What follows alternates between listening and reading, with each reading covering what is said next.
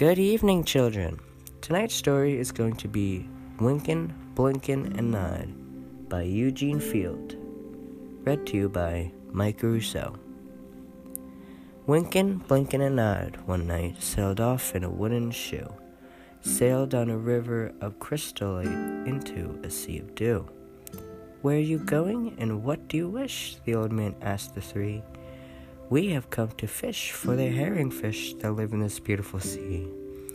Nets of silver and gold have we, said Wynken, Blynken, and Nod. The old man laughed and sang a song as they rocked in that wooden shoe, and the wind that sped them all night long ruffled the waves of dew. The little stars were the herring fish that lived in that beautiful sea.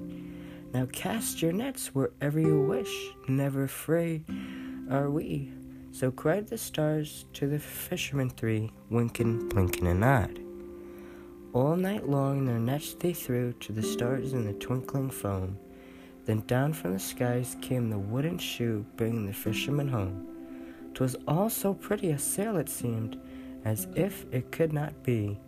And some folks thought 'twas a dream they dreamed of sailing that beautiful sea.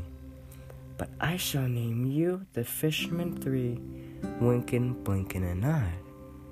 Wynken and Blynken are two little eyes, and Nod is a little head. And the wooden shoe that sailed the skies is a wee one's trundle bed.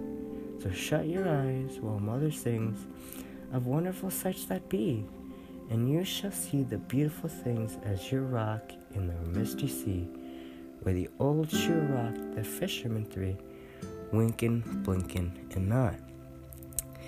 This was Wynken, Blynken, and Nod by Eugene Field, read to you by Mike Rousseau.